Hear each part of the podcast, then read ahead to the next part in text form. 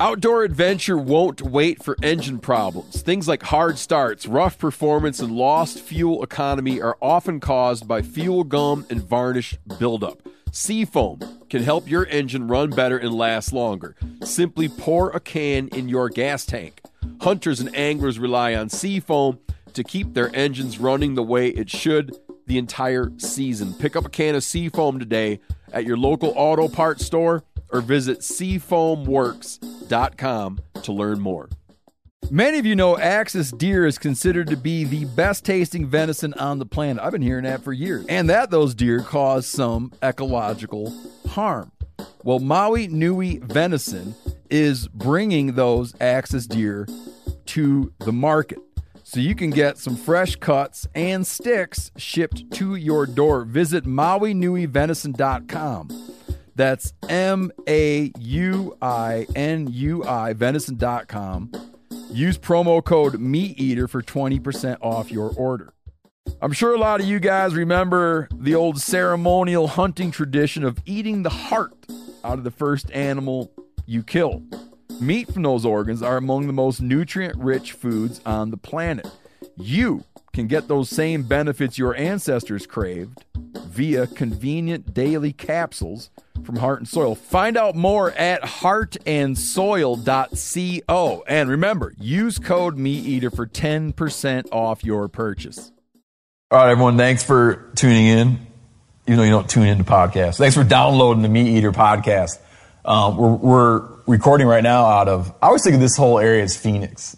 But you guys got it all subdivided. Scottsdale. It's Phoenix. It's, it's Phoenix, but it's it's Phoenix but Scottsdale. Greater Phoenix. Yeah. yeah, we're in the Greater Phoenix area, which is great, in Scottsdale. I'm here with uh, Janis Putelis, who's often with us.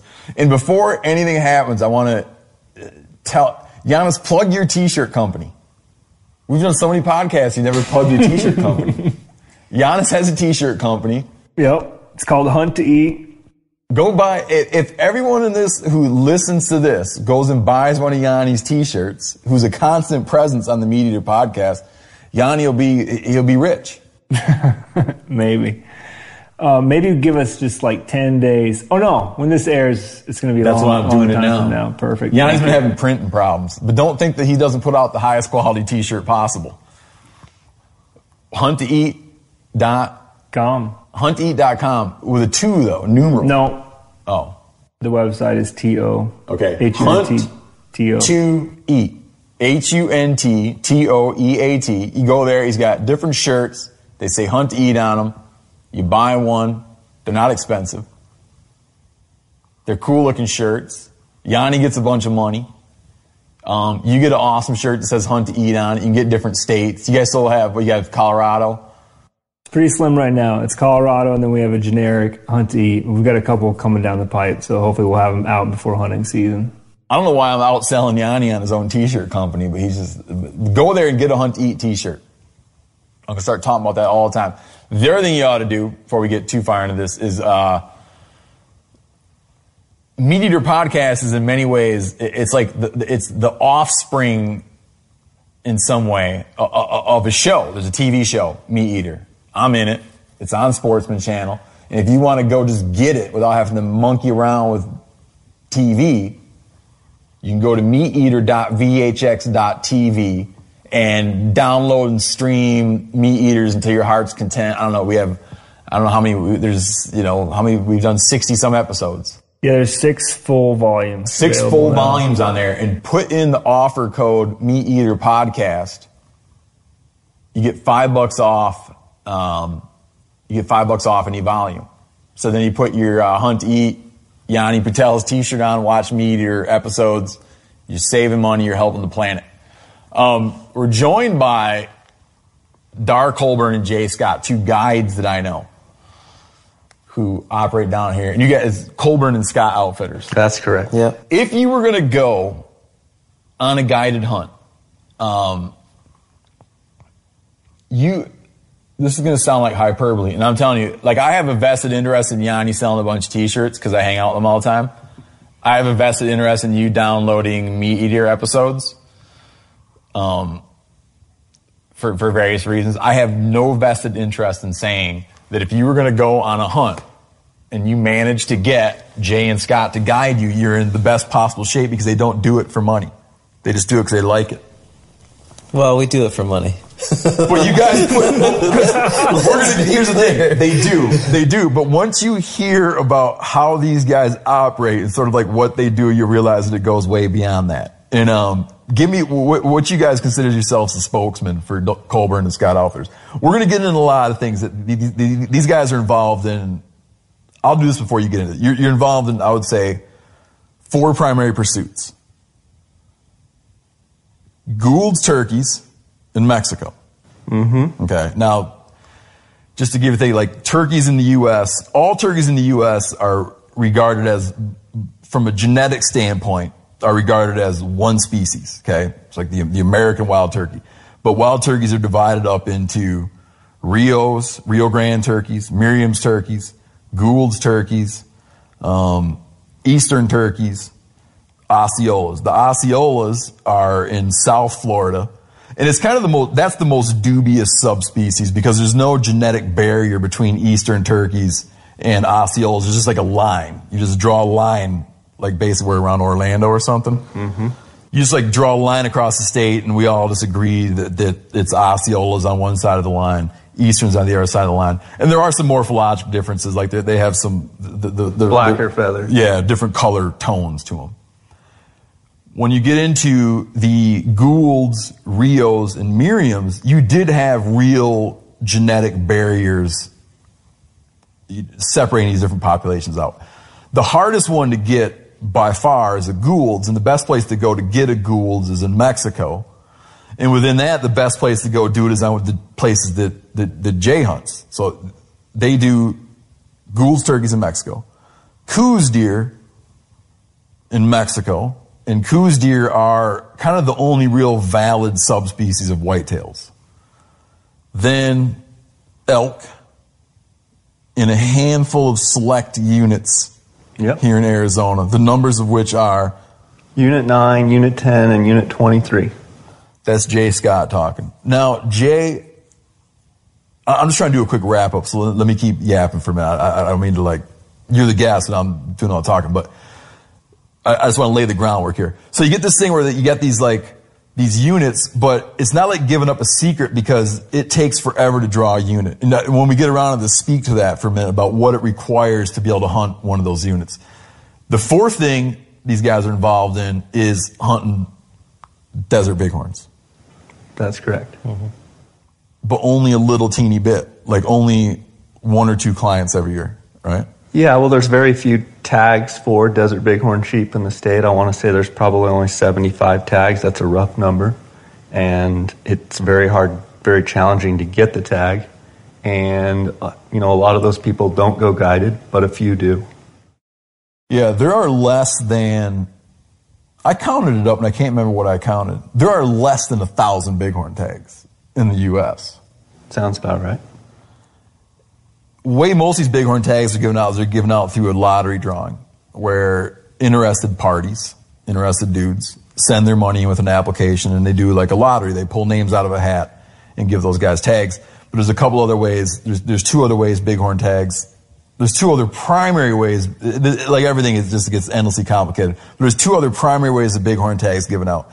You give out a bighorn tag through a raffle where you can buy as many tickets as you want for five or ten dollars a piece in whatever state you choose to participate in the raffle. And then that gives you multiple options.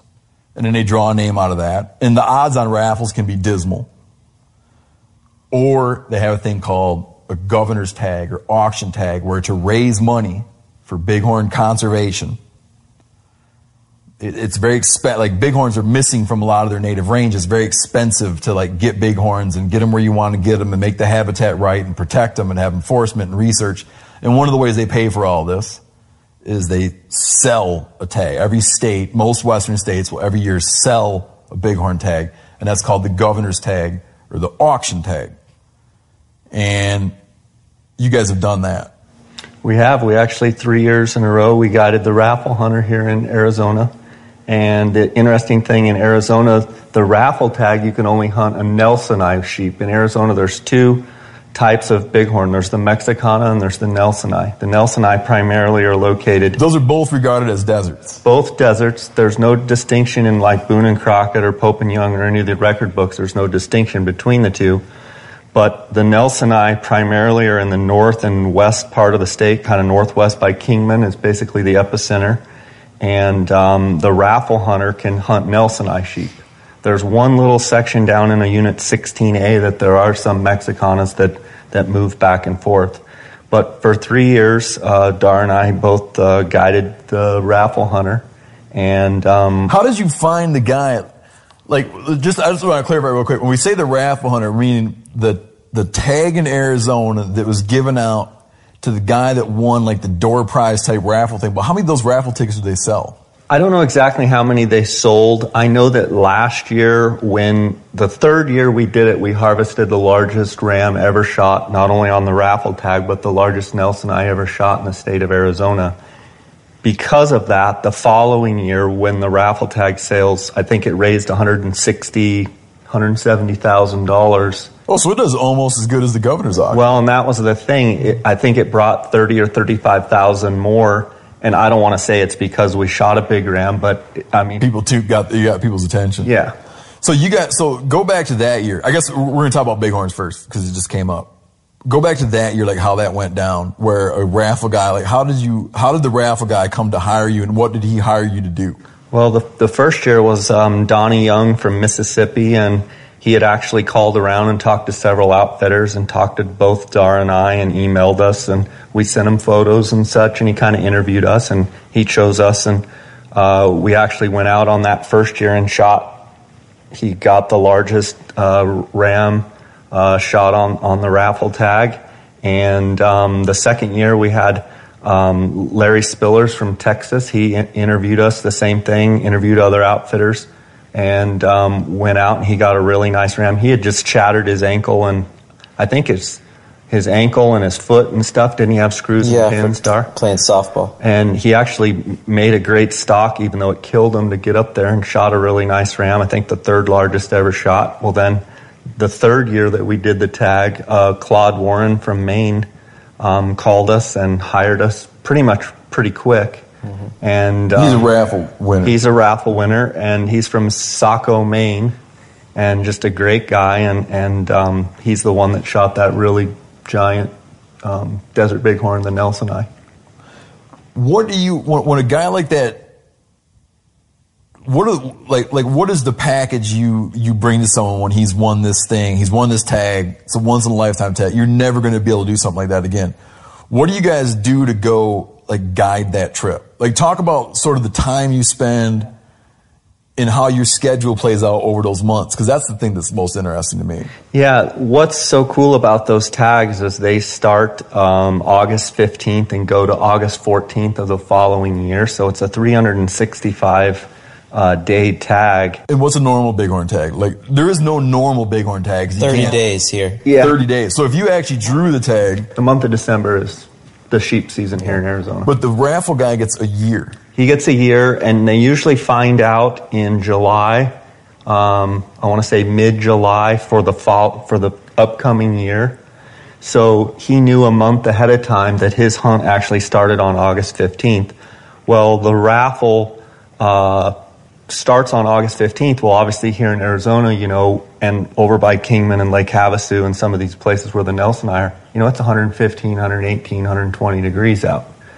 So What's that country look like? Oh, it's it's very beautiful country, but very rugged, um, jagged cliffs and and cactus. Some of it's pretty desolate. yeah, very desolate. I mean, a lot of times you go out there and you just you can't believe that a sheep even or an animal could live there.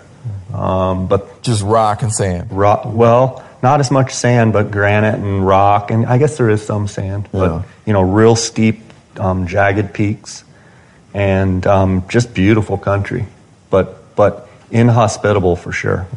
So you can't do it in August. That's the thing. I mean, you know, your hunt starts August 15th, but what we try and typically tell those raffle hunters is about October is not only a great time to go out and see a lot of sheep, and the, the Nelsonis typically are rutting really good from like uh, the whole month of October and the whole month of November, they're still rutting really good. And so all three of those hunts we generally hunted from like the 15th of October to like November 15th. That was kind of the window, the 30 day window when we wanted to get our hunts done. And that's the main thing is prior to the general season starting. So since they drew a year long tag, that's great, but we also like to be able to hunt before the general season starts. So you know for a fact that you will not see another hunter. Well, you won't see another desert sheep hunter at the You might see some guy hunting deer or whatever. Deer, yeah. But we um, never saw really we hardly, hardly, anybody in ever the field. see anybody ever, which makes it awesome because you know the sheep are rutting and there's a lot of them. The units we hunt, a lot of the 15 units and and such. There's just a lot of rams. I mean, it, we would see sometimes 100 sheep in a day and see, you know, what 30, 40 rams Yeah. in a day, maybe more. Um, and they're rutting, and there's nobody else out there, so it's just. But I should point out that during much of this, the hunter's not even out there. Well, the raffle hunt, let me back up. Usually, Darr and I would go and scout for 10 days to two weeks prior to the season, and we would just go up there and we would just scout until the hunter showed up, and then we would go and hunt from there. And we So you guys camp out and just look at rams. yeah, just evaluate and look at rams, video, photograph. Absolutely. It's awesome. They're rutting around. It's a great time. So you just like have a camp set up, get up in the morning, go watch wildlife, Yeah, watch we act- sheep, Yeah, go we to bed, act- wake up, watch sheep, and just keep a tally of what you saw. Hey, you know when you take uh, some time to clean out, uh, let's say, like clean out your garage, and you're like, man, how was I living like that with that place such a mess? Well, check this out. If you've been paying a fortune for wireless, and then you switch over to Mint Mobile and get plans for $15 a month when you purchase a three month plan, you'll be saying, how was I ever affording to do that way I did it before? It's time to switch, okay, to Mint Mobile and get unlimited talk, text, and data for $15 a month. All plans come with high speed data and unlimited talk and text delivered on the nation's largest 5G network. To get this new customer offer and get your new 3-month unlimited wireless plan for just 15 bucks a month, go to mintmobile.com slash meateater. That's mintmobile.com slash meateater and you will cut your wireless bill to 15 bucks a month. Again, mintmobile.com slash meateater. It's a $45 upfront payment required, which is the equivalent to $15 per month. New customers on first three month plan only. Speed slower above 40 gigabytes on unlimited plan. Additional taxes, fees, and restrictions apply. See Mint Mobile for details. Man, I'm just coming back uh, not too long ago from youth turkey season in Wisconsin. Now, last year at youth turkey season, it rained and snowed the whole time. This year at youth turkey season, it was in the 70s and even up to 80. So me and my kids are pouring it to it. And I, after a while, I realized they didn't drink anything all day, and they haven't drank anything all day. Well, that's why it's important to get hydrated and have something you're going to like to help you encourage you to get hydrated. Doesn't matter. Outdoor events, turkey hunting, playing sports, beach days, mountain adventures. Summer requires extraordinary hydration that's built for everyday dehydrating moments. With three times the electrolytes of the leading sports drink, plus eight vitamins and nutrients in a single stick, it's clear why Liquid IV is the number one powdered hydration brand in America. Tear, pour, live more. One stick plus 16 ounces of water hydrates better than water alone. I'll say that again. Hydrates better than water alone. Turn your ordinary water into extraordinary hydration with Liquid IV. Get 20% off your first order of Liquid IV when you go to liquidiv.com and you use code MeatEater at checkout. That's 20% off your first order when you shop Better Hydration today using promo code MeatEater at liquidiv.com. Get incredible deals on premium cuts from Butcher Box. Do you like free protein for a whole year? Well, deals this good are hard to come by at the grocery store. I, at home, well, I got two freezers, but you know what I'm saying? I like to have a freezer stocked full of stuff. I like feeling prepared, man. When I come home and it's time to make dinner, I like to go in. I got all my proteins lined up in there. Just makes me feel good about stuff. And with Butcher Box, you'll always be prepared with meat in the freezer. It means fewer trips to the grocery store. Delivered right to your doorstep with free shipping always. You get a variety of high quality cuts at an amazing value. You'll get exclusive deals as a member too. Sign up at butcherbox.com slash meat eater and get our special deal. ButcherBox is offering our listeners a free for a year offer plus an additional $20 off. Choose salmon, chicken breast, or steak tips free, and every order for a year. So every box you get has that in it free for a year. Sign up today at butcherbox.com slash meat eater. Make sure you use code meat eater to choose your free for a year offer plus $20 off your first order. So how many rams it, during that during that pre-hunt period? How many rams might you locate? I mean, it. I would say you could look at 50, 60, 70, 80 rams, um, depending on whether you know you're seeing 10, anywhere from, let's say, a, you make a big hike and maybe you go into country and there's not many sheep. Maybe you see seven or eight, and you could see 30. It just depends on really where you go. Um, And one thing we really try to do is photograph and video different rams. So we have a basically a catalog, video an catalog. inventory of Yeah. all the rams characteristics you know the flaring ones the ones that curl and tip up um, so that when the hunter gets there he can go that's the one i want to go after what country was that one in and that that's the one we really like Do you feel like you find all the rams? oh absolutely No. not no way i I mean No. Oh, so there's stuff you don't know Oh, about, even after all that. And I mean that that's half the fun of it is having where you don't know what's there and what's around the next the next you know bend and what's up over the next hill. I mean, it, it, the country's way too rugged to feel like you could have inventory of every ram. Now there are certain units in Arizona where after a certain amount of time you can probably get a pretty good inventory of every ram that's in there. But you these can- sheep move too, so you could. I mean, you could be there for a week and go back a week later, and some different rams have you know moved into that area. Do you feel like there's bighorns in there that no one's that there could feasibly be a bighorn in there that no one's ever looked at? I doubt it.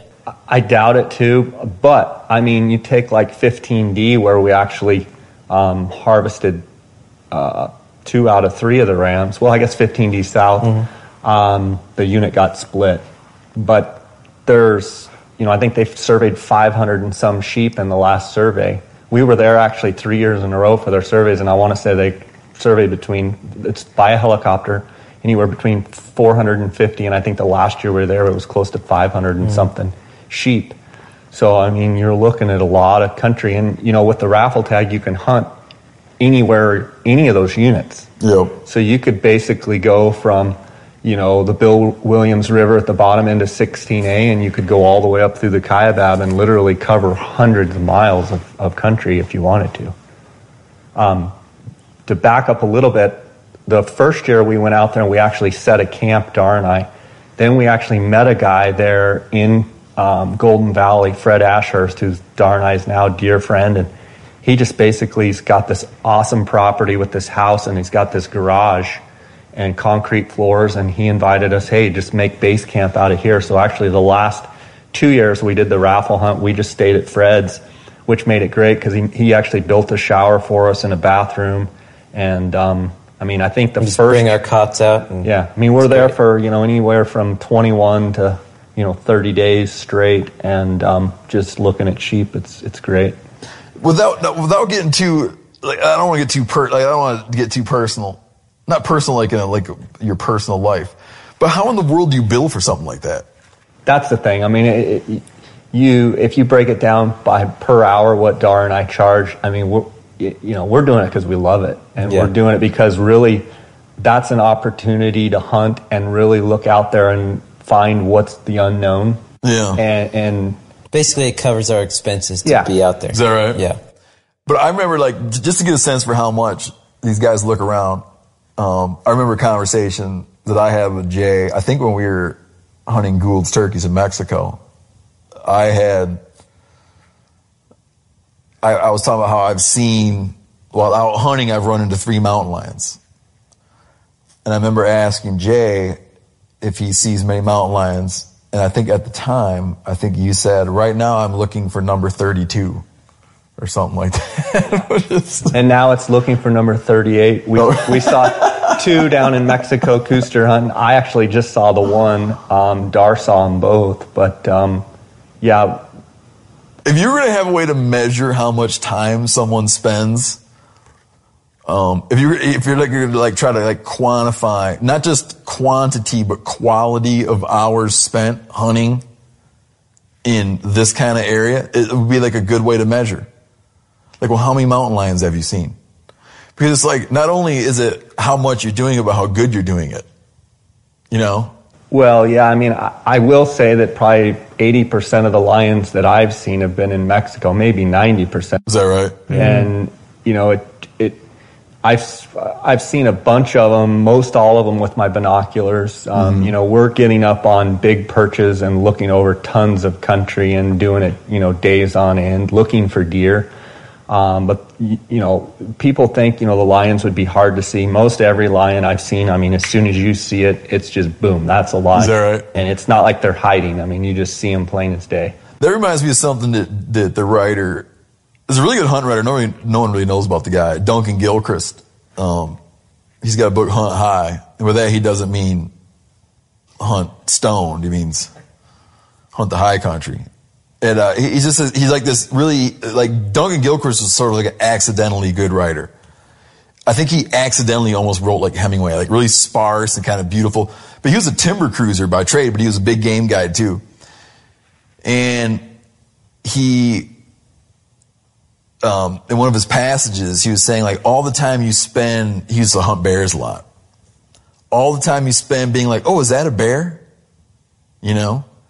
But he's like, there's never been a time when I've seen a bear where I thought, oh, is that a bear? And had it turn out to be a bear. It just is. And you know it. You know, like a stump don't turn into a bear. It's like you're like, there's a bear. Yeah, and that's know? what it's like. I mean, I think Darr would agree Yeah. with lions. I mean, you just see them and there they are. It's just like that's what it is, man. There's no, you know, interesting about Duncan. He was really big into bighorns, filming them. You heard of this guy? Oh, yeah. He died filming bighorns. That's all. A friend of mine, more like an acquaintance of mine, an outdoor writer named Daryl Gadbow, was writing a thing and was with Duncan when Duncan had a heart attack and died. And I remember Daryl had said, um, it was like he just left. Like Duncan just left. And he'd looked at him and said, Duncan, where'd you go? And just like was just gone. Yeah, on the mountain, filming bighorns. What man. What a way to go, though. He was he was big into you, you guys. You guys, should, if you haven't looked at that stuff, you should look at it because he was huge into that stuff. But when you're so when you're out like surveying the ground for sheep, are you looking at stuff that a lot of guys would maybe miss? Is it like is it hard to find sheep when you're up glassing for them? The country can be hard. I mean, it can be pretty physical. Um, but I think with sheep, one of the things Jay would probably agree, we don't spend all the time sitting in one spot looking. We cover a lot of country. We glass for a little bit. If we don't see something, we're on to the next spot. So So not really like Coues where you no, go hang where on at one Coues deer, perch for we half still a day. move, but you wouldn't sit all day looking, Yeah. you know, at one hillside. We look. If we don't see them, we're off. So you feel like you can rule out areas. Definitely. Well, one of the biggest pieces of advice I give people all the time on sheep is, and and I'm notorious, Doris too, for having 10 power, you know, Swarovskis around our neck or whatever we're using, and you just pop up, you pan it real fast, and a lot of times you're going to see them right away. Those white butts of the sheep Yeah. stick out. And I think from a Coues deer mentality, you know, you hike up to a high spot and you sit there and you work it over and glass meticulously all day. As a sheep hunter, I'm kind of the opposite. I go up to a high point, I cover it all, I move over a bit, I cover this area, I turn around, so I basically cover 360 and maybe I'll do it twice. If I don't see them, boom, I'm going over, hiking over to another high point and do the same thing. But because sheep are nomadic and because they move around very, very much, more than any other animal we hunt, um, moving, because it's such big country, you have to move with your eyes and with your feet and, you know, rule out country, move, cover the backside, cover the front side, go to a whole new area. Yeah, because it's just like unlimited amounts of stuff to look for. Rams will be, you know, here one day and, you know, 15 miles away two days later. The, the, I always say the, the worst place to look for a big ram is the last place you saw him. at. Oh, really? Not saying they won't always cycle back to that area at some point in time, but they just they just move here and there. They have they're nomadic. And they're not like they're not like a deer, I would say, where they're hiding from you or laying down. They're they're just sheep. They're just up moving around, and like Jay said, if you see them, you see them. If you don't, move. Yeah. Um, they're not hiding from you. You Yeah, just no, I'm with can't you. see A them. deer when they when a deer sees you, a Coues deer, they'll either hunker down or they'll take off running. Sheep are curious animals, and they do have that barrier like an antelope, where you know you can get four or five hundred yards from them as long as you keep that distance. They're just going to let you, you know, Yeah. they feel comfortable at that range. Do you ever go out and find a bighorn you're like, wow, that's a giant bighorn. Some guy would love to kill that bighorn. And then you never find him again? Oh, I mean, abs- absolutely. As nomadic as they are, yeah, I mean, they're very hard to keep track of. Depending on the country um, and their habitat, you know, eventually you'll find them again if you look for long enough. I mean, So you got a guy, just to get, get back to how this, how this whole thing plays out. You get like a guy, you got a client, he's to come out and hunt. How many days is the guy to come out and hunt compared to how many days you guys are to be out there looking so when he gets there, you know what to show him? it depends. Like on the raffle hunts or the general season hunts, you know, we put in usually a minimum of, you know, a couple weeks of scouting before they get there. On the raffle hunts, we always liked, our, our thing is we like to be there like the 14 days before they got there so that we knew immediately what the sheep were doing. You know, scouting a month earlier, two months earlier, the sheep are going to be completely moved. So it's not like scouting, you know, a, a deer that's got a home range or an elk that has a home range. You know, like I said, if you spotted a big ram, you're probably better off to go to a completely different side of the mountain. So we feel like right before the hunt is the most important time with sheep to be scouting. And then how many sheep might you find? Like you know what the guy wants. Like like like you know the, the way like at, at this level when someone wants to go hunt bighorns. uh, I'm talking to the audience, to Jay. At this point level when someone's gonna go hunt bighorns, they got like a they get like a number in their head. You know, you're gonna do this once, right? And they'll want a ram of, of certain size. So like, what's a giant? Or you know, what's the bottom end? Like, what would be like a big?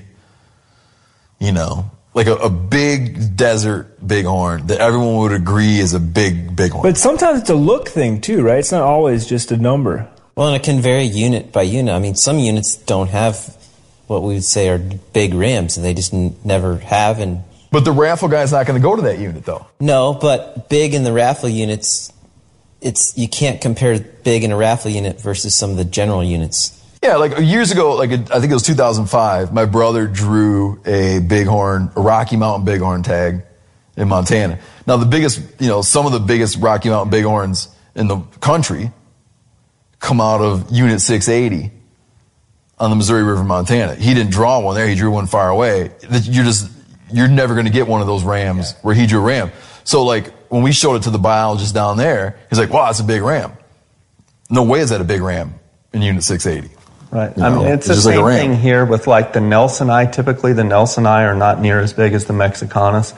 The Mexicanas are basically from that same line, Bill, Bill Williams River to the south. You've got western Arizona by Quartzsite and, and Yuma, and then um, you know some of the biggest rams in the world, desert desert sheep, are right here out of Phoenix in Unit 22 and 24, right along these lakes. There's uh, Saguaro Canyon and Apache Lake, and some of the biggest, most giant Mexicana rams to ever be taken or, or come right out of here, just you know, 45 minutes from our house here.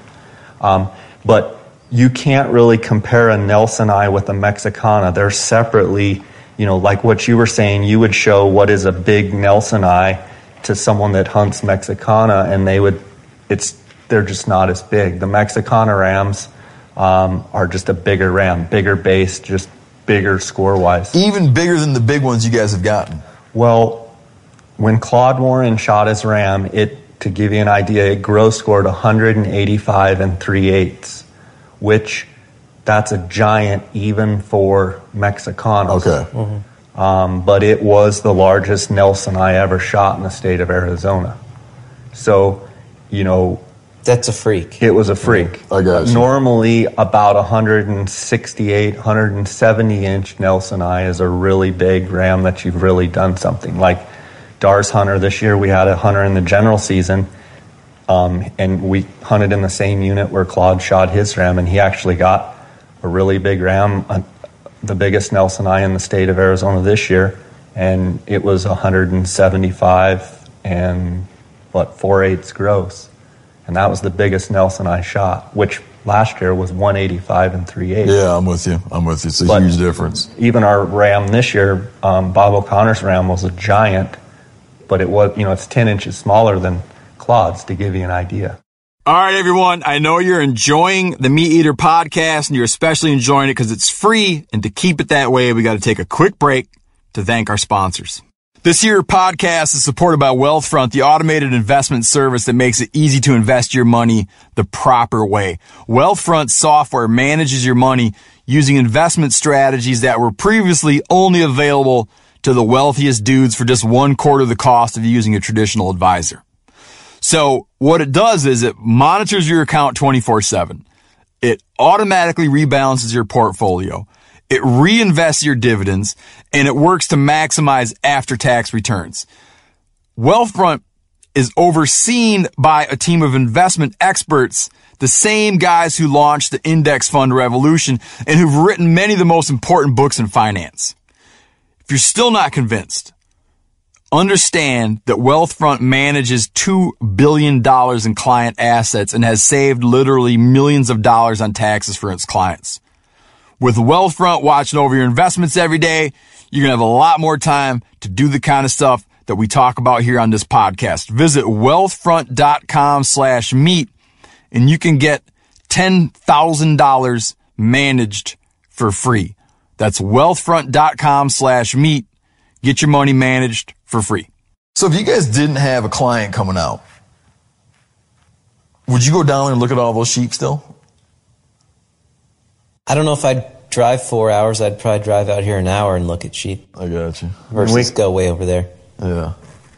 And then you could, you- so th- when the guy comes out, the client comes out, you present him with your findings. Yeah, we show them all the pictures and the video, and, and a lot of times um, we'll be emailing them and sending them little snippets of video the whole time when he's at home when we're off scouting. And what's his take on this? Oh, they love it. They, Yeah, they eat it up. They love it. you know, and they, they start naming rams. And I, and- and I think that's one of the reasons that we've booked that hunt so much and people like us because they talk to the hunters before and they're saying, I got emails every day of all the rams and they just love it.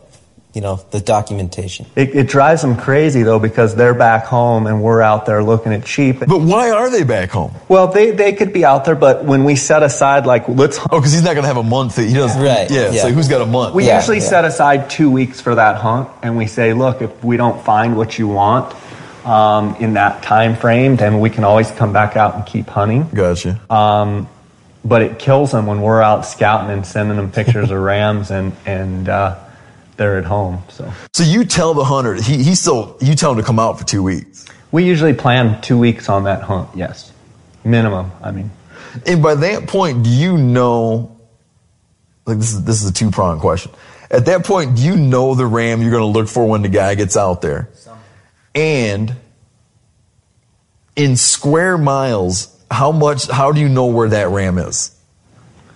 Well, what we try and do is see where the ram.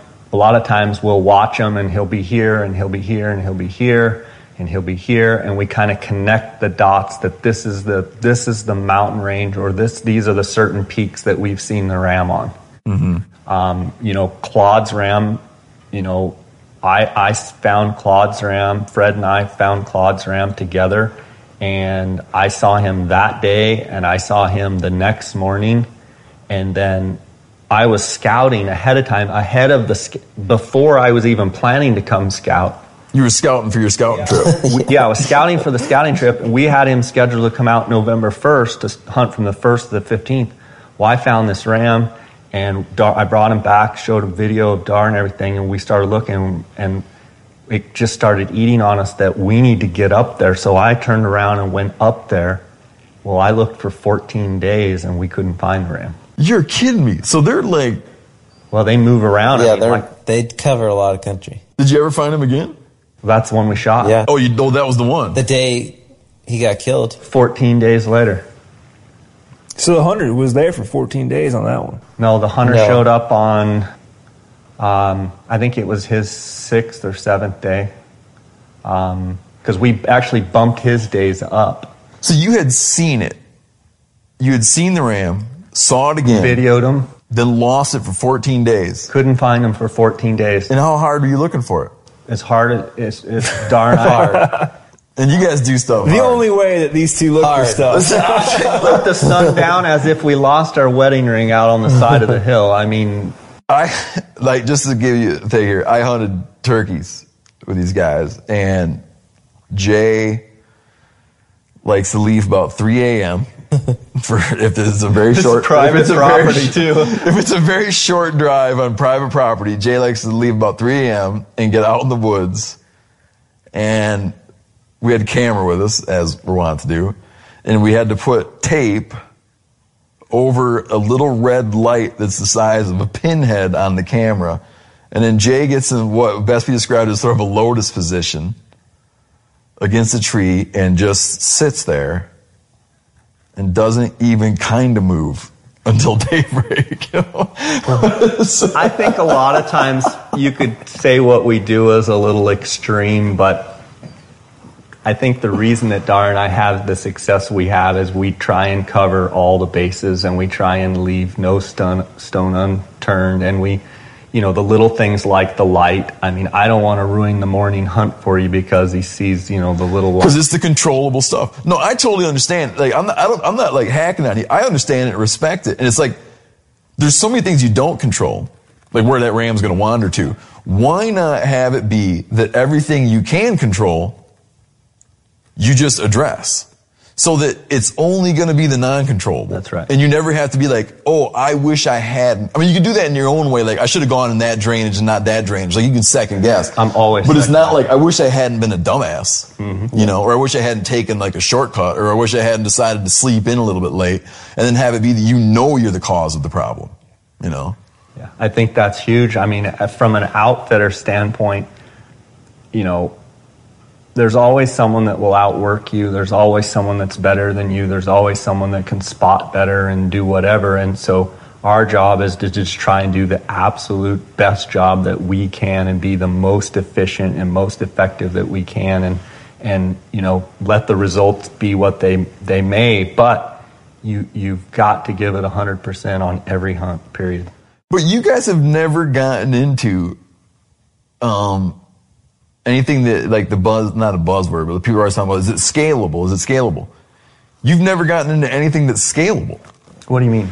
like, okay, a guy becomes the elk guide, right? And then one day he says, you know what I should do is I'll build a lodge and I'll hire 10 guides and I'll have, you know, 40 guys come through this every year and kill elk and then we're making real money. But like, you guys do like boutique. Yeah, I mean, And that's a good word for it is boutique because we've talked about it a lot. If you want to make money and earn a living as an outfitter, it's a volume game. You Yeah. got to do a lot of volume. But when you do a lot of volume, you lose control over, you know, the quality and who's guiding. I mean, it's not me or it's not Jay. It's somebody else and it's hard to control that.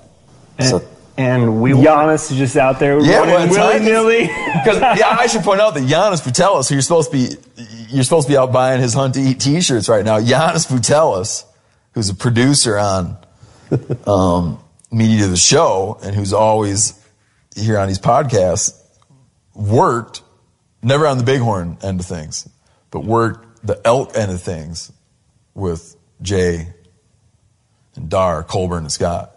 Now, I, want to I, I want to talk about some other stuff you guys do, but I want to finish up. Tell me about, tell me the story of where last year you guys did the uh, like the governor's tag, and and you, the audience, remember I was saying that there's like three basic ways that Bighorn tags get distributed, where you have the general lottery, where you pay an application fee and send in your application, one application, and you get picked or not. Then you have that um, raffle where you can buy an unlimited number of raffle tickets at five or ten bucks a piece, and maybe it's you know a percent of a percent chances of being winning, but you win the tag, or you just like got deep pockets and you buy the governor's tag. So after doing, after killing these like giant rams with these auction guys, the governor guy comes to you. On the raffle, you mean? And then the governor. Oh, sorry, yeah. After successfully, Three years very successfully doing three raffle guys, you get sort of the, you know, the crown jewel of the, the governor guy. Mm-hmm. So how, tell me how that plays out. You know, I think One quick question, so I want to just interject so that you answer it while you talk here. Is I do want to know: is it the crown jewel for you when you did get that call, and um, if it's all right to say how much that tag went for, and so we know how much. Well, even if he doesn't want to say it, I'll just look it up on my phone. Yeah, no, the, the actually the tag this year, the the um, the tag went for two hundred and twenty five thousand. Um, the the year last season when we guided the tag, it went for one hundred and eighty thousand. Now the beauty of that is all of that money goes to our sheep in our state. It stays here and, and goes into you know conservation and building water water for the sheep and transplanting and helicopter surveys and Yeah, it's earmarked. That money is earmarked specifically for sheep, which is great.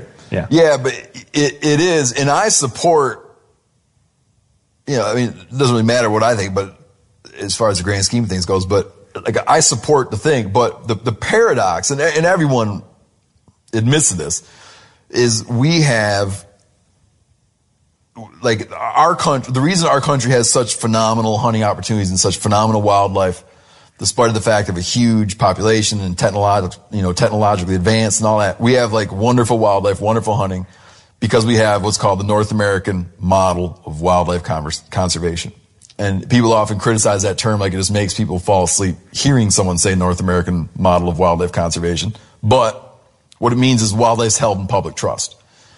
This festival and concert season will be all about the boots, and Tecovas is your stop before attending your next concert. Tecovas has seasonal and limited edition offerings this spring, including men's and women's boots, apparel, hats, bags, and more. And Tecovas has first wear comfort, meaning you put them on, they feel great.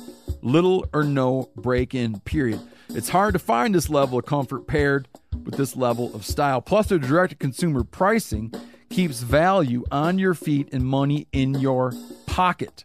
Just ask my buddy Chili, who's been slipping around in his Tecova boots, talking about how great he feels in them. He loves them. Yeah, Steve, they're very comfortable. They're very fashionable, and I enjoy wearing mine around the office and anywhere I go around Bozeman. Stop by your local Tecova store, have a complimentary drink, and shop new styles. The smell of fresh leather and a friendly staff are at your service. Many stores have leather custom branding to make your boots truly personalized. And with regular live music and events, there's no in store experience like it. If you can't make it to a store, just visit tecovas.com. That's T E C O V A S.com and find your new favorite pair of boots today. Now, a lot of you guys are familiar with the old hunting tradition of eating, you know, some organ, the heart or a chunk of liver off the first animal you kill. I had that when I was a little kid, and it was a big deal. Organ meats were always prized by frontier people who knew the importance of getting a lot of different minerals and nutrients. And as often is the case, those guys were onto something because organs are among the most nutrient rich foods on the planet. And you can get the same benefits your ancestors craved via convenient daily capsules from Heart and Soil made exclusively from regeneratively raised, grass fed, and finished cattle. Heart and Soil's unique freeze drying process means all those important nutrients are trapped in ensuring you experience every one of the benefits of nature's superfood in a clean, convenient, taste free capsule. Find out more at heartandsoil.co and make sure to use code MeatEater for 10% off your purchase. That's heartandsoil.co. Use the code MeatEater.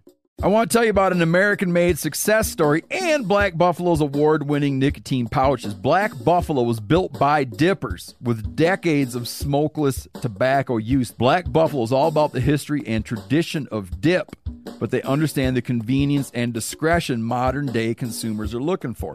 Black Buffalo's nicotine pouches give you the versatility to consume discreetly, but keep the ritual with flavors dippers love mint, straight, and wintergreen, all proudly made right here in the USA. Tell them, Chili. The reason I like Black Buffalo pouches is one, they're very discreet. And what I mean by that is I can throw one in and almost forget it's there. And I prefer the mint pouches. So if you're 21 or older, consume nicotine or tobacco, and want to join the Black Buffalo herd, head over to blackbuffalo.com to learn more. You can order nicotine pouches online. They ship directly to most states, or check out their store locator to purchase pouches at thousands of retail locations around the country. Black Buffalo Tobacco Alternative, bold flavor, full pouches. Warning this product contains nicotine. Nicotine is an addictive chemical. Black Buffalo products are intended for adults age 21 and older who are consumers of nicotine or tobacco. The reason you do a lottery to get a bighorn tag is no one has any more right to the bighorns as anyone else. And you are democratically allocating bighorn tags. The governor's tag, when it's criticized, it's criticized on, on those grounds, meaning you're throwing out this idea of like democratic wildlife, of publicly owned wildlife, and making it a commodity that goes to the highest bidder. But you got to keep in mind, too, sort of how many tags we're talking about. Like you might have a state that issues several hundred bighorn tags. They do one for the governor's auction. And there's the issue of the fact that that money, and they can pull some out for administrative purposes, but I think it's like in the 90 percentage points of that money goes on the ground. Okay. So you could hit, and it happens every year in every state, people hit bighorns with cars, right? It's like one bighorn isn't necessarily it's not like one bighorn is of, of, vital importance to the population of bighorn. We're not talking about Bigfoots here. We're talking about bighorns, right? Like you can kill a bighorn that doesn't have any, especially an old male, has no real difference on how many sheep are going to be living in that state. Okay. So it's not like you're like giving this, the guy some finite resource that he's now going to remove and it's no more. You're killing a bighorn, one of hundreds and hundreds and hundreds of bighorns that live around here. And it's a bunch of money.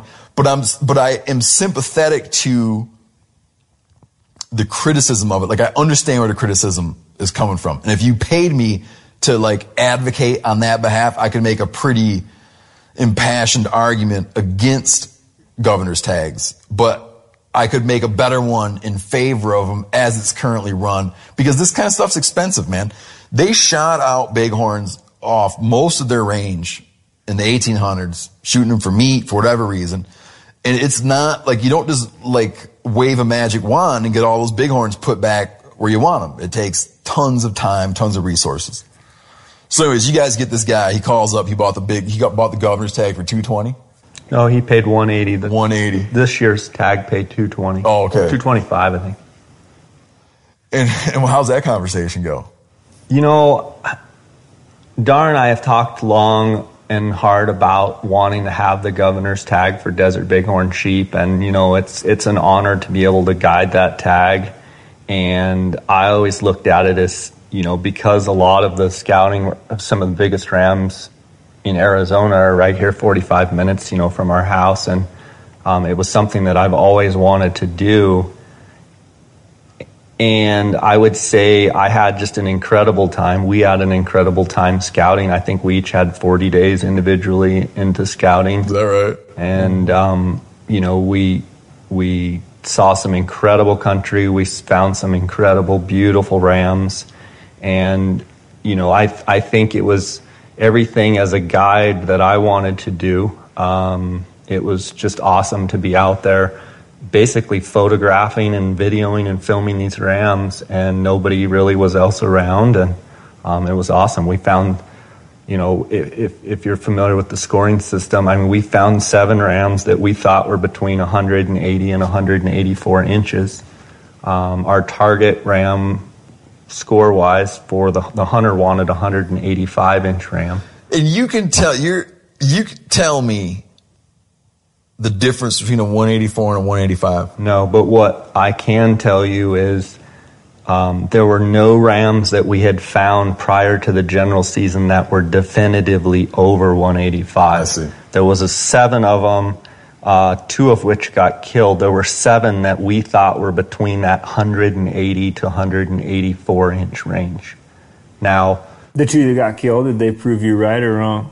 um, I think both the, the two that got killed, I think Darr and I were both under. We thought they were smaller. Oh, so you guys are conservative, not the other way. I always like to be, yeah. I, the, the, the worst thing that Darr and I could ever in our mind is be over on a score. It, the, the, the thing that would crush me most is if I overestimate, and it's happened before on animals over the last 20 years or whatever doing this, but it, it's one of those things that I never want to be over ever. That's, you know, that's part of credibility and that's part of, um, you know, Darr and I like to be credible and we like to make sure that if we tell somebody something that that's what it is.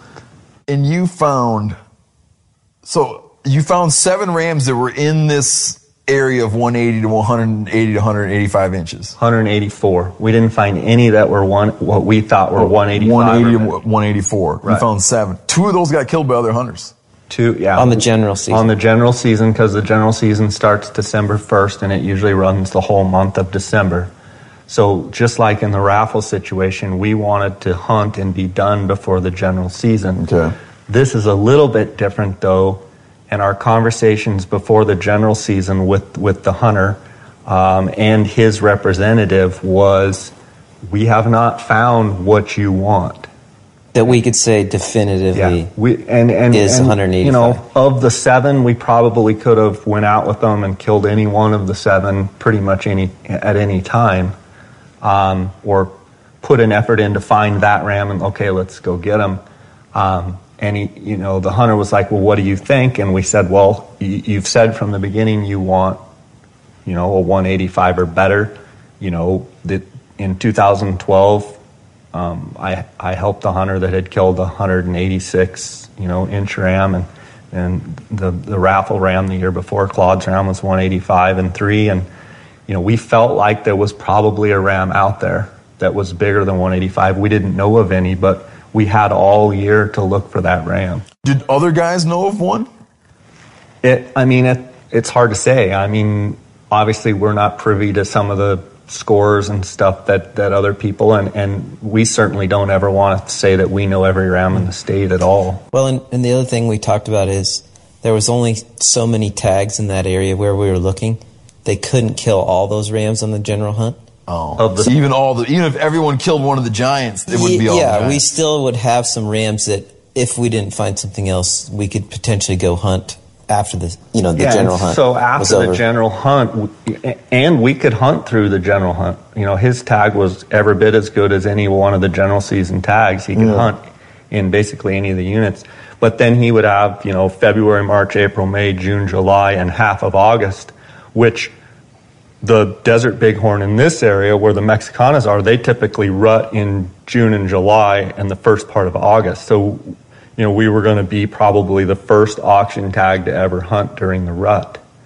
And um, because it'd be, be the hot. first auction. It'd be the first auction guy that actually waited that long. that actually waited that long. So, from our perspective, Why do they rut so different than the other ones? Like in the same state, you got some sheep that rut October, November, and you got the sheep that are rut in late summer. you know, it's like why do the brown trout, you know, feed in, in this time in the rain? You know, it's just it's just the way it is. Gotcha.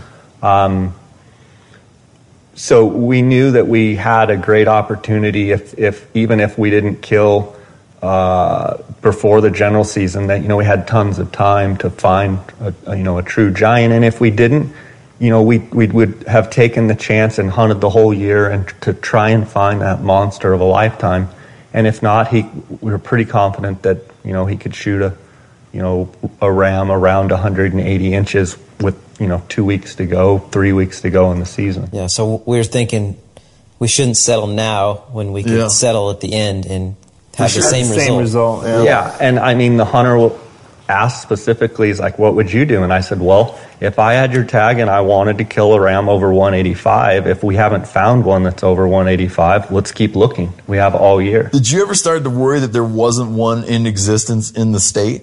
Oh, I mean, I think it's not a worry, but I think that's what motivates you to go out every day is to try and find it because But you know- it's plausible that there's not. Sure. Oh, absolutely. It's absolutely plausible that there's not a over a, over a 185. But my thing is, with this tag, why not exhaust every possible resource? And if there's not, you don't find one, you gave it a great shot, and within, let's say, the last 30 days of the hunt, you could probably go out and still kill a tremendous ram. Yeah. And you get to spend all that time in the field looking at Yeah, I mean, you, the the amazing photographs and video that Darr and I were able to capture was is is awesome, and we'll always have that. And we learned so much from it too. I mean, there's parts of the unit that we learned now that you know that we didn't hadn't gone in that now we know really well, and um, you know, it, it's nobody would do this unless they loved it. You know, you got to love it to want to be good at this and to do it. it. I mean, if you don't have a passion for it, you don't stand a chance. I mean, you can go out and shoot a ram, but you have to really. And there's a handful of guys that really love it. Yeah, no, there are. From a from this is something you never you never gonna be able to answer because you're honest, but you're tactful, at least enough to survive. How could it not be that like just hearing this from me? I'm just curious how what goes on in your head with it. How can you not think after a while that that it'd be like, no, I killed that ram. Like, I'm the one that was out there. I covered all the ground. I went all the miles. I found the thing. I showed you where it is. And then one might say, one could argue, he just shows up and pulls the trigger. I, I mean, how does, do you know what I mean? Like, I'm not saying, I'm not criticizing what he did. Like, he's doing his own thing and, and he's within the law. He's, he's, d- does right by you. Everybody's happy. But in your head, do you wind up, how do you, how do you wind up feeling glad for him and not kind of like, and not kind of like territorial about the But animal? are you talking the specifically the, the auction tag? No, any any a- hunter you any- guys do. any- this. Any- okay. Yeah, like I think that- anyone who's not out there, like if the guy said, "No, I'm gonna be right there with you, man," like if you stop fast, you're gonna feel me bump into you because I'm in this. I want to do this. I want to learn what you guys know. But to have it be that you do all that, and then a guy comes out and, and shoots the thing, I'm not as I'm, I I must not be as big of a guy as you guys are, emotionally or, or psychologically. Because I would want to being like, you know what? I'm not going to show you where the sheep is. because if you really wanted to know, you'd have been here. well, I, I would feel that way about it. I certainly think, and Darr can speak for himself, but I certainly do like taking hunters that want to go scouting and want to be there for every experience. And let's face it, though, I mean, I can argue both sides of the auction tag. I can argue both sides very well. Um, our state relies on this money, and quite frankly, uh, the general Joe Blow, as much as I love them, they're not going to shell out of their pocket five bucks. They just, it's just yeah. and and we need the money. And so I'm absolutely 100% for auction tags. Yeah, no, yeah, I, I am too. And, and to get get to your question, I think when we decide that we're going to be Colburn and Scott outfitters and we're going to be guides and we're going to do this, I think you have to take a level of professionalism in the field that says I've been hired to do a job and my job is to sweat, my job is to get, you know, struck by rattlesnakes, my job is to do whatever it takes, you know, have the boat break down, my, you know, change flat tires like we did out on the 60 and and that's my job and nobody hears about that stuff. My job is to find our job is to find the client the biggest ram possible and have them have the best hump that they can possibly have. I think part of our goal on our general season hunts is we want yes we want a great trophy but more than anything we want the great experience we never want a hunter to leave thinking that they just came out pulled the trigger and they were done Okay. all, most all the hunters that we ever hunt with, with all the different species, they, they text us, they email us, they call us, they invite us to their house. We're friends with them, and we build that bond and relationship. So I certainly don't want this whole conversation to be taken that it's all around tr- the trophy. To us, it's more about the experience. But yeah, I mean, is it feasible to think that you could go through all this work, you know, 110 degrees, and you're out there hiking up and down peaks, and you know, sleeping with the, you know, the the, the fleas biting your ears all night, and you know, all that stuff that we do. But that's also the job we chose. And Yeah. I think at some point that's your duty, and you, you just do it. Yeah, and it- I think the other thing that I could see how I'd feel about it is that it facilitates you being able to do something that people would only dream of doing. Yeah. That's right. I think that people, here's what it is. I think people think they, I think people think they wish they did what you guys did. They think, yeah, until they do it. Yeah. Until they do it with us. But Yeah. Steve, uh, what I was going to say too is, th- most hunters, like Jay said, we're become lifelong friends with, and then you get the the person, you know, our sheep hunter from this December. He shoots an unbelievable ram. He never once mentioned score prior to the hunt, and he gave me a hug as he was leaving with his family there, and broke into tears and was just like, "Thank right? you for this unbelievable experience. It was, you know, more than I could have ever imagined." Yeah. So, I mean, that's pretty special. You know, it's more than money at that point and the size of a, a ram. It's it's a bonding, you know, life experience you've just shared with this person. No, I mean, I, clearly think there be. are guys out, guides out there that I think all of us have run across that aren't nearly as professional as you two, and that probably out of the realm of you know the public eye, they do walk around boasting a little bit how probably, and they take it into possession as in how much they've killed, talking about what their clients have killed.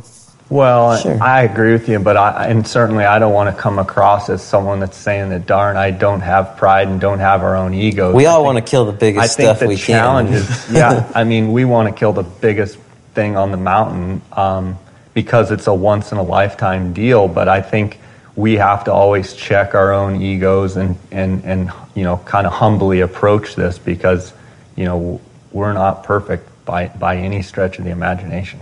You know what's funny about what, what I was saying earlier about sort of like who did it, like whose possession it is? talk, like when you talk with guys, like I have a lot of friends that hunt a lot. And like I know, you know, we know guides and, you know, many of my friends have been guides. So when we talk about, like when Janis would tell me what you, he's always telling me what you guys are up to because he's in touch with you all the time. Janis would never say, um, yeah, Jay and Darr's client did whatever. It would be Jay and Darr as like, though though somehow you guys are both like sharing, yeah, you each got your finger on the trigger. It's like Jay and Darr killed blank. You know what I mean? It's like it never, like hearing it, no insult to your clients, hearing it, it never even enters into my head that it's something other. I just like hear it and I'm like, that they did this thing, you know. And granted, like for sure, you have like someone there and you're doing your job, but it's like in my from like when I hear it, that's just like honestly what I hear.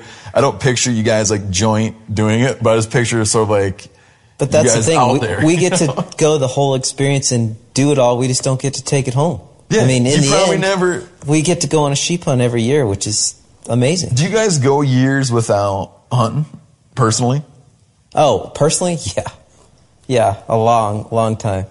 Yeah, and I, I think speaking to that, you know, when Darr and I started, even before we started guiding a lot, I mean, we've always kind of guided, but um, Darr and I hunted together for all sorts of animals. And, um, you know, I think one of the things that made. I mean, hunted like hunted. yeah, like, yeah, on the like trigger. our own tags together. Yeah. I, I think one of the things that made us very effective is we always acted as a team. And there's numerous trophies that, that um, Darr shot um, that, you know, I'm as happy about him shooting that trophy as if I am. And people say, oh, that's not true. You, I, but Dude, I, can- I can back you up I on that same 100%, thing. man. Yeah. Like when I hunted, like the handful of times I've hunted Dall sheep, it's always been with my brothers. And it's like it doesn't, you, you don't talk about it. It's that we, you know, you always come off the mountain saying like, we got a ram. yeah. And that's And the same thing even with guiding, ask. though. That's they the don't same even thing ask. with, They go like, what'd you guys get? It'd be like, oh, we got a ram. and that's the same thing with guiding. I would say. We've taken that same mentality into guiding, and you know, with with the Coues deer hunting and the mule deer and the elk and turkeys and whatever, we just darn I operate. We we know how each other. We know how we act. We know how when one person you know is- may get frustrated. We know how we know how to read each other, and we work almost as one. Um, and people that hunt with us, they say that they're like, "You guys are unbelievable because he knows what you're thinking, you know what he's thinking," and I think that's we've become pretty effective that way. And I think we took that into the guiding, and we're able to produce, you know, very well because we work as one team. And and um, How'd you guys meet in the first place? Wasn't it like a fly fishing shop or something? Yeah, fly shot. So it was I think in 1995, I believe, um, maybe 94, so 20 years ago. I actually had a doctor friend that owned a fly shop, and I remember walking in, and there was this kid up on this ladder, and he was stocking. Actually, we were moving the fly shop to a new fly shop, and I came in, and he he'll tell you his impressions, but. Um, a little later that day, he was like, So you hunt? And I said, Yeah. And he says, Do you bow hunt? And I said, Yeah. And I think ever since those words were uttered, we've been. Yeah, lifelong friends. You've been Jay and Darr. Oh, yeah. yeah. So. And then the, the owners of the fly shop left for the summer, so left he and I in charge, which was Darr was scary. actually my boss. Oh, is that right? Yeah. Oh. I can actually remember one time on a Saturday morning getting a. I don't even know if we had cell phones back then, but to make a long story short, any, anyway, I called into Darr because I'm like an hour late, and he's like, "Where are you?" I'm like, "I'll be in." I think I had overslept or something, but he was my boss. So. So after all that, how, how, how we do? How much time we been? Yeah, before Yanni. We're at an hour right now. It'd be a good time to take just a quick break. Oh, announce it. We're gonna take a quick break. Be right back. So after you guys met, like you guys meet at a fly shop, how did it go? And you started bow hunting together. Yeah, we started How hunting did it go together, from that to fishing being like your guide in desert bighorn hunts? well, in it was 2001. And at, hold on, but let me add, at this point, neither of you have guided hunting. No, I had a guide's license. I think in ni- I think 1997 was the first year that I had a guide's license. So after you guys met, Correct. After Yeah. yes. yeah, yeah. Jay started guiding some hunts, um, late 90s. For what? Elk, right? Elk and Coues deer um, down in Mexico.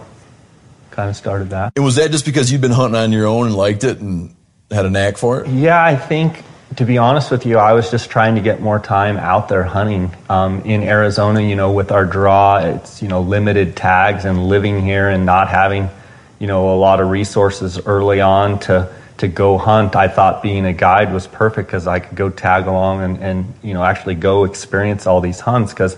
Darr was actually raised in a hunting family since he was little. I, I shot my first deer when I was 15, but that was the first real hunt that I had ever been on. So I was one of those kids that grew up. My grandma got me Field and Stream and Outdoor Life magazine, but I absolutely wanted to hunt as a little kid worse than anything. Is that right? But it's I funny because usually those people don't turn into real good hunters. and, and It's usually the people that have, you have to do it your whole life, you know? Yeah, and I mean, some would argue whether I'm a good hunter or not. I guess the the thing is, is I wanted to hunt and fish so bad as a little kid. I think even today, people ask me why I love it so much is because when I was little, I really didn't have the opportunity. I was the kid that literally, when Field and Stream came, you know, like six, seven, eight years old, would read it cover to cover and literally have like the, the pages flipped to the things that I liked. And, you know, so once I got introduced to it, um, I was hooked. That's all I wanted to do is hunt and fish. Yeah, you know, Jay brings up an interesting point where, like, how if you want to hunt in Arizona, you you oftentimes just have to go with someone who's got a tag. And if you notice, when you see pictures from Arizona, there's always seven, eight guys in the picture. Yeah.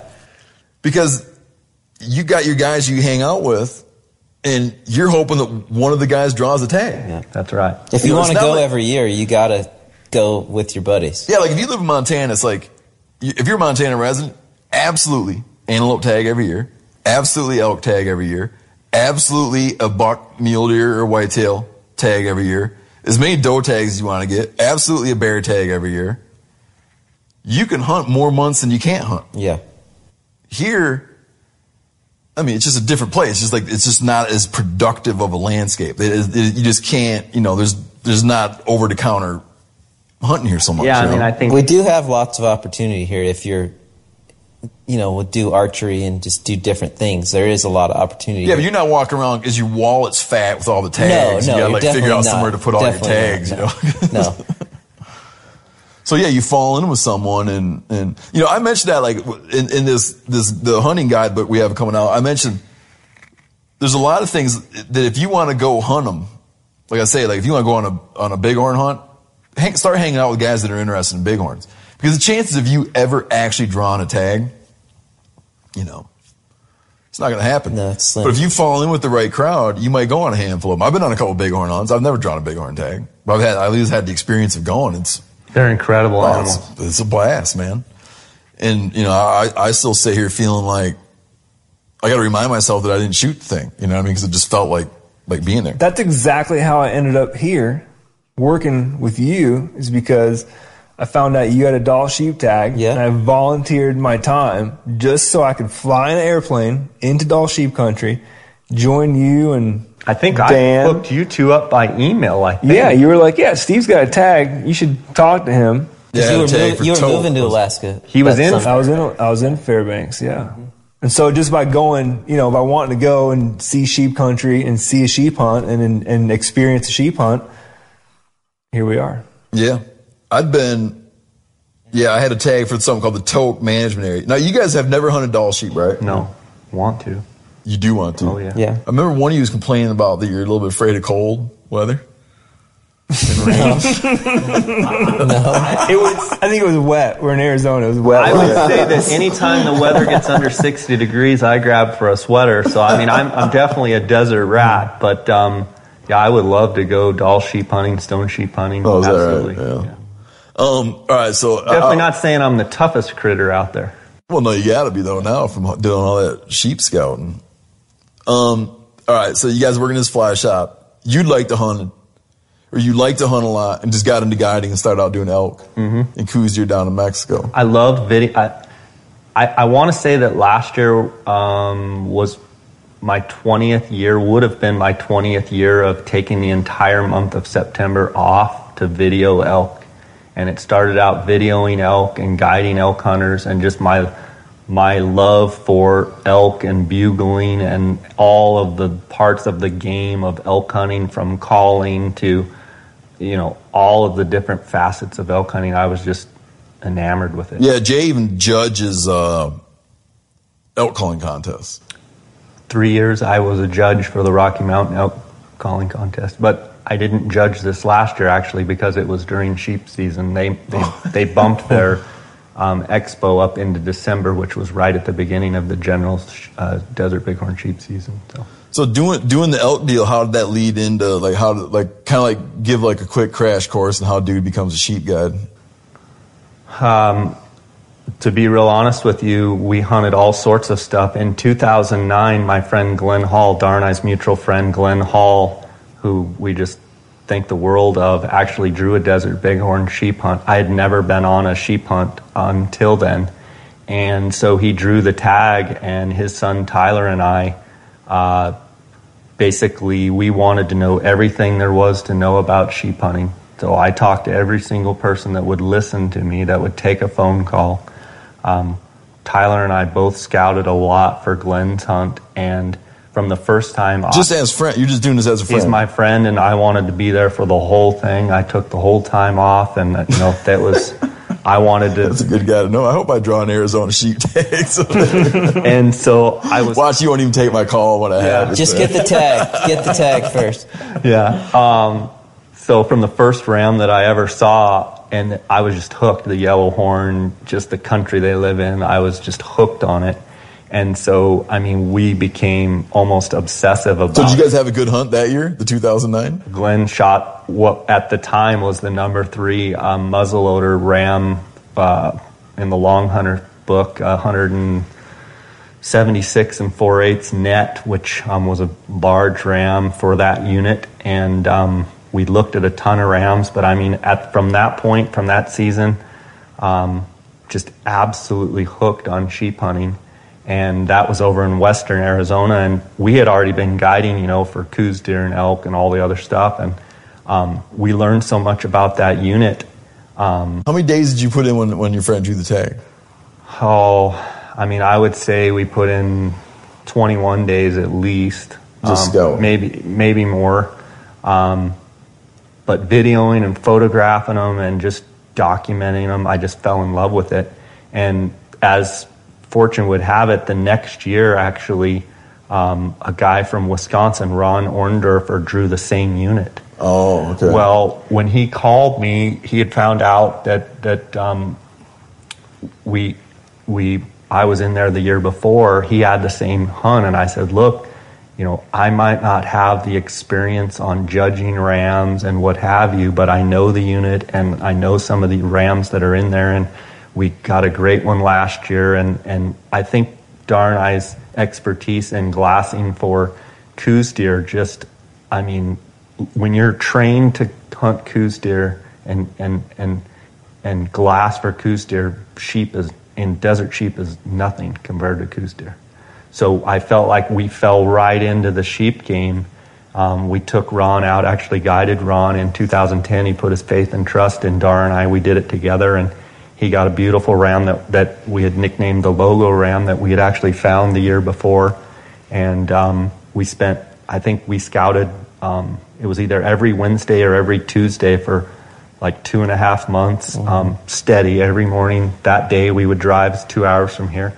But then before the hunt, we spent a bunch of time, and, and um, Ron killed the logo ram, and that was 2010. And then um, I just was in love with it even more. And Darr then was all in, you know, and he was loving it too. And 2011, Eric Swanson's ram, he got a nice one, and then, you know, then 2011 we took our first raffle. So we kind of went from zero to 100 real quick. Yeah, yeah. Um, but I think Darn Eye's analytical nature and, and it seems like everything that we get into, I just want to know everything there is to know about it and be competent at it. I, so I think the way we went from being elk guides and Coues deer guides to being sheep guides was just loving the game and wanting to to be in the game and know everything you know you could about the sport. Do you guys think you'll keep doing going after sheep? Definitely. Well, it's no- fun. I mean, there one thing about sheep that I would say is different than deer and elk. There's a lot of interaction with them um, when we're taking pictures and video. A lot of times it's close. I mean, you're can be 50, 100 yards from them sometimes. Is that right? Yeah. We've So gotten it's, some phenomenal video. yeah, the pictures and video, it, it it's really enjoyable documenting all that stuff. So that aspect of it is different than elk and deer. Do you guys put in for tags? Oh yeah, How many bonus points do you have now? I have 20. I think I have like 18. Do they give any tags? Um, just just to to. I feel like we, uh, we've talked about this so many times. Just to like bring people up to speed on what I'm talking about when I talk about a bonus point is in when it comes to limited draw permit allocation, which happens when let's say you have, you know, 100 deer and 500 dudes want to hunt deer, you got to like be like fair about it and not everybody gets to go. And so everybody starts applying and they reward loyal customers thinking of a person who applies for a tag as, as a customer. They reward loyal customers by every year that they apply without success, they are given a bonus point or a preference point. And basically these are like rewards points which enhance your chances in the subsequent years to draw a tag. Some states handle bonus points in different ways where some states, and this is true for everything from bears to bighorns, right? But even turkeys, there's bonus points for turkeys in some states. So some states will give a certain number of the tags to whoever has the maximum number of points in that given year. Some states just treat a point as a point and your name goes in once for each point you have. So if you have four bonus points, your name goes into the hat four times.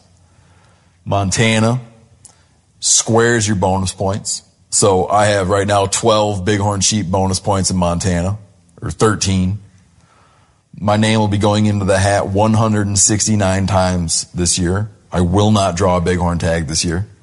Um, and, and until that state does the thing where you give a certain number of tags at a max point holder, I'll probably never draw. But you have a chance. Always a chance. I'm, yeah, I have a chance up into almost a percent. I think. I have about a 1% chance. Um, with 13 bonus points. So anyways, you have 18 and 20 bonus points.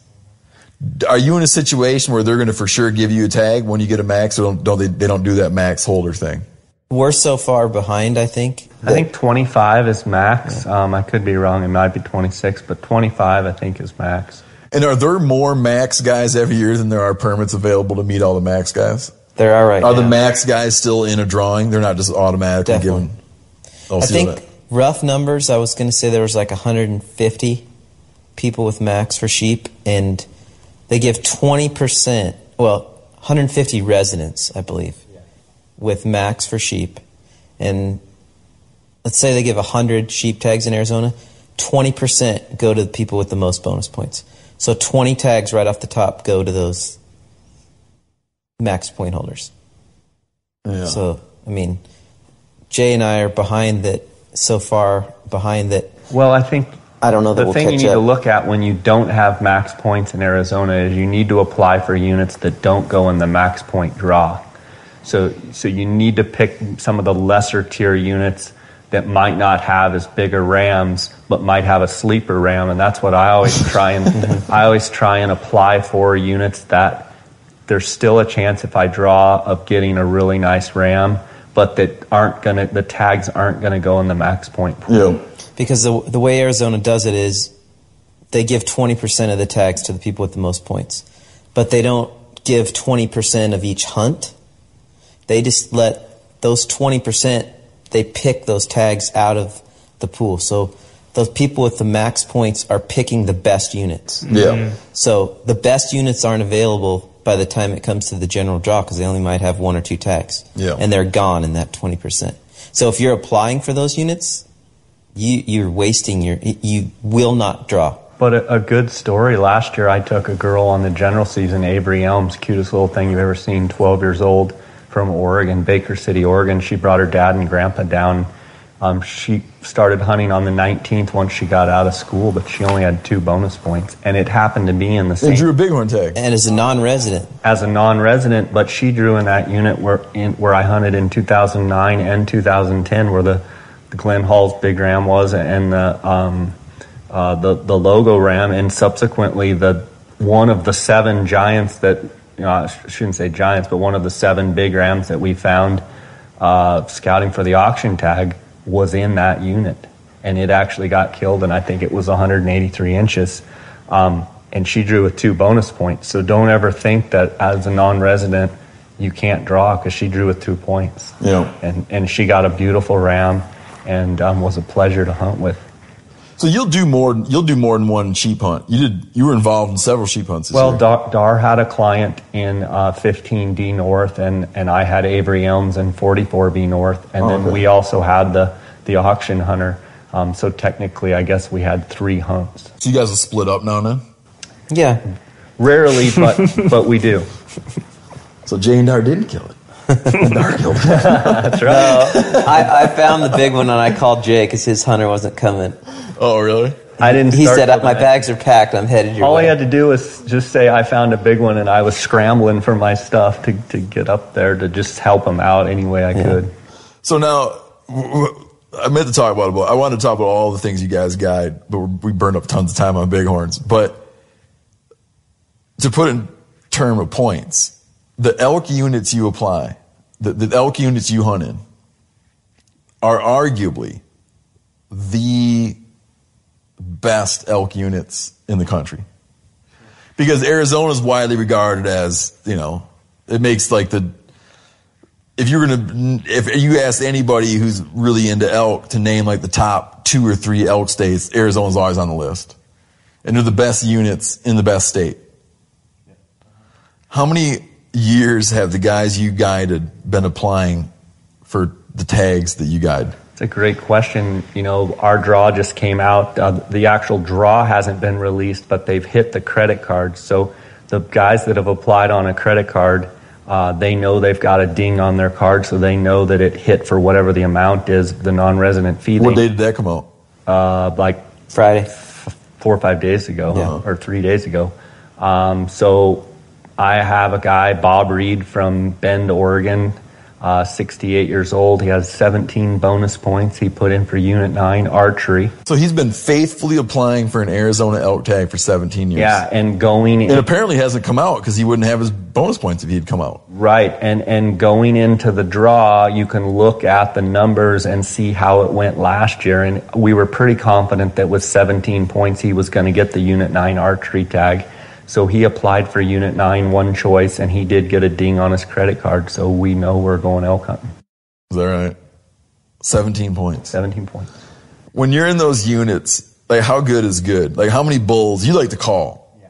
Like you call a lot, but Darr, you don't like to call too much. Not, not very much. No. You more just like to get out in front of elk and just Yeah. see if something happens. Yeah. So when you're calling, like in one of these primo units, if you're like, how many bulls might you see? You know, when they're really rutting and really going, you know, you can get out of the truck and make a little walk. And, you know, when it's really hot, you can hear 12 or 15 bulls bugling when it's really good. Um, you know, and in a given day, whether you're just trying to glass them or if you're actually trying to work those bulls and get in on them, I mean, I would say on a good day, you could see in a morning, I mean, you, you could probably see a dozen bulls easy.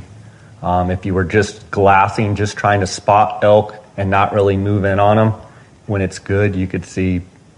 I mean, you could see probably 15 or 20 bulls, no problem. Would you agree, Darr? I mean, What's that? What's that? Uh, on that? What's that YouTube video? How would people find that YouTube video? That bull comes up and screams in your face, and you try to scare it off. oh yeah, it's um, Uh, Crazy eye. Yeah, it's uh, Encounter with Crazy Eye. I was in Unit 23 with Chad Converse and Richard Sprague in 2010, and this bull was bugling, and I kind of we snuck up, and they got out in front of me, and I cow called, and you could tell he was just coming, and then he kind of comes, and then he kind of turns and looks in their direction, and I kind of called to him, and he just came like on a string, and he ends up coming around trying to catch my wind, and he circles me around over here. So you'll see I kind of turn the camera and he comes and I'm just sitting like, you know, kind of on my knees and he comes up, bugles into the camera and I thought that's cool. And then he takes like five or six more steps and he's literally as close or maybe closer. I can't believe you didn't try to spook him before that. You know, I've been very, very close to elk um, before and uh, it's just one of those things. I'd be worried that he's gonna all of a sudden just get scared, and all it would take is him just to. we always we always Punch it. laughed at you know whatever you do keep the camera running if that happens um, it's probably not the smartest thing i, I don't condone No, I people it doing is. it but i love Yeah, I mean, like uh, all the safety stuff. I mean, give me a I break, love man. doing Yeah. it. I love being close to them, and and you know sometimes literally you can, if you play your cards right, you can literally probably reach out and touch them as they walk by. But you gotta tell me your heart had to been racing though. Oh yeah, I was it was I was on full alert. I'm thinking he's got me if he wants me for sure. Oh, that's a Jay, great- Jay in the video. Jay's face is pale. When, when you turn the camera back on you, I just your had face my little my little camcorder thing, and yeah. But you- you're talking about the same video I'm talking about, where you wind up saying like, "You shoot, shoot." Whoa, whoa, bull, whoa, yeah, yeah whoa, bull, yeah. And he kind He's of like- he hesitates and he looks at me, and I'm going, whoa, bull, whoa. Yeah, yeah, yeah. And he never really spooks. No, he doesn't. No, It's on YouTube. You can. It's on our YouTube. Yeah, he doesn't spook. no. He's so, and like, I know that in that unit, like, if you're gonna go there, you've been putting in for 17 years, all that, like, you're gonna go and you're gonna try to kill a giant. You know, why not? I would. Yeah.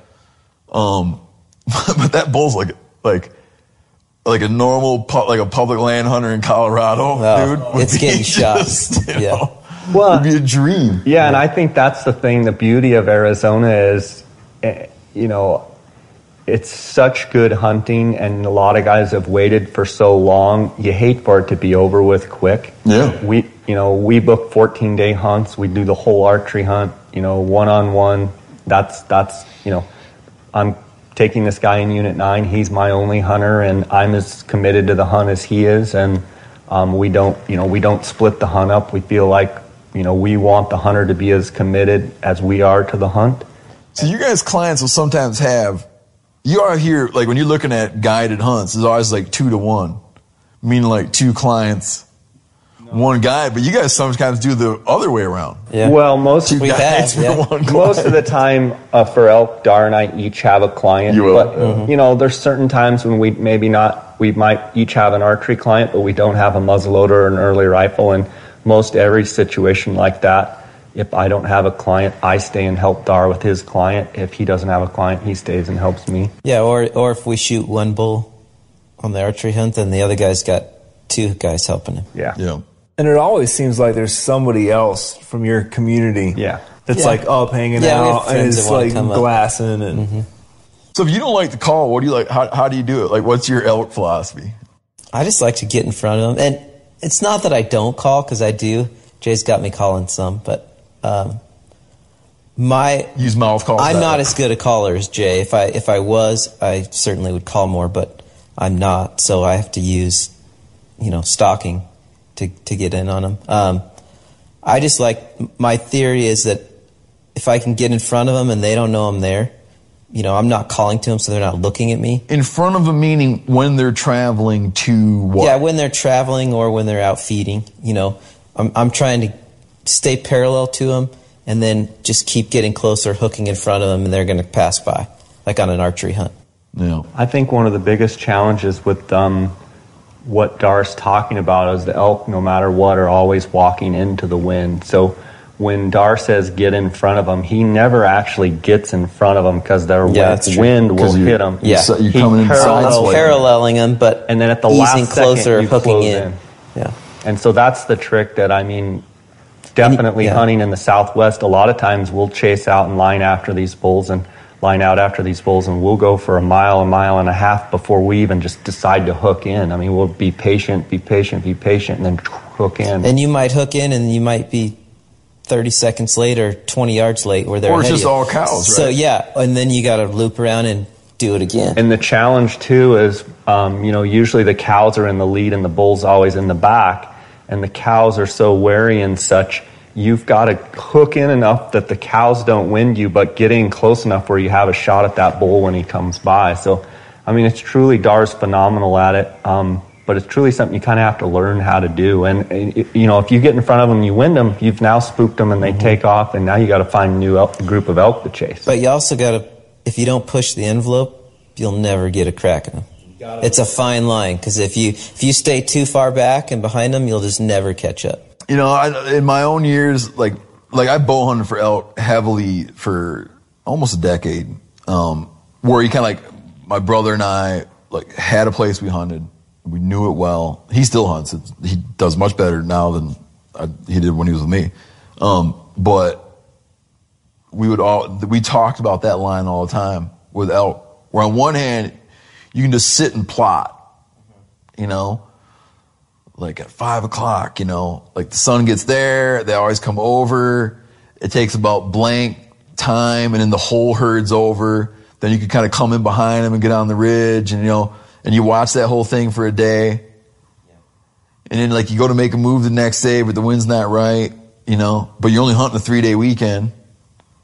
And you're always sort of like, at some point, you just got to get in there and risk Yeah, doing it.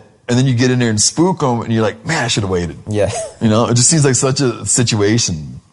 You know, like you like you just run that It, all it's the a fine line. Definitely is a fine line. And every now and then you get lucky where you've been paralleling for so long, and instead of you hooking, yeah. you get dealt, hook you or- de- yeah. yeah, you get dealt that nice wild card, and all of a sudden they just decide to hook in front of Yeah, you. And or another bull bugles, and they're the bull. You know, the cows keep going, and the bull stops and rakes a tree, and boom, you're right there. Yeah. So I was watching. Uh, I was watching an episode of of the show Western Hunter, and um, it was that show has different hosts, but it was uh, Matt Simmons was on there. Nate Simmons. Nate Simmons. Yeah, yeah. and um sorry and he was like he kind of like summed up his elk hunting strategy in like such simple terms but having done some elk hunting it makes total sense he basically said like i like to get close and wait for something to happen Yeah, and that's which sounds kind of like yeah. it, but then you're kind of like i know exactly what you're talking about dude you kind of get in there and it's like it's dynamic like things are changing you know and now and then like i remember one time it didn't work out but i remember one time like doing that and all of a sudden realized that the bull I'd been sneaking up on just got totally engrossed in thrashing a tree. You know, and I could have driven a quad runner up on him Yeah. at that point, you know, because just like something happened. Like he's super wary, bedded down. There's no way you're going to get anywhere near him. And all of a sudden he stands up and you're like, that dude is just oblivious because he's shredding that tree. And then, you know, there it is. Like something happened, you know?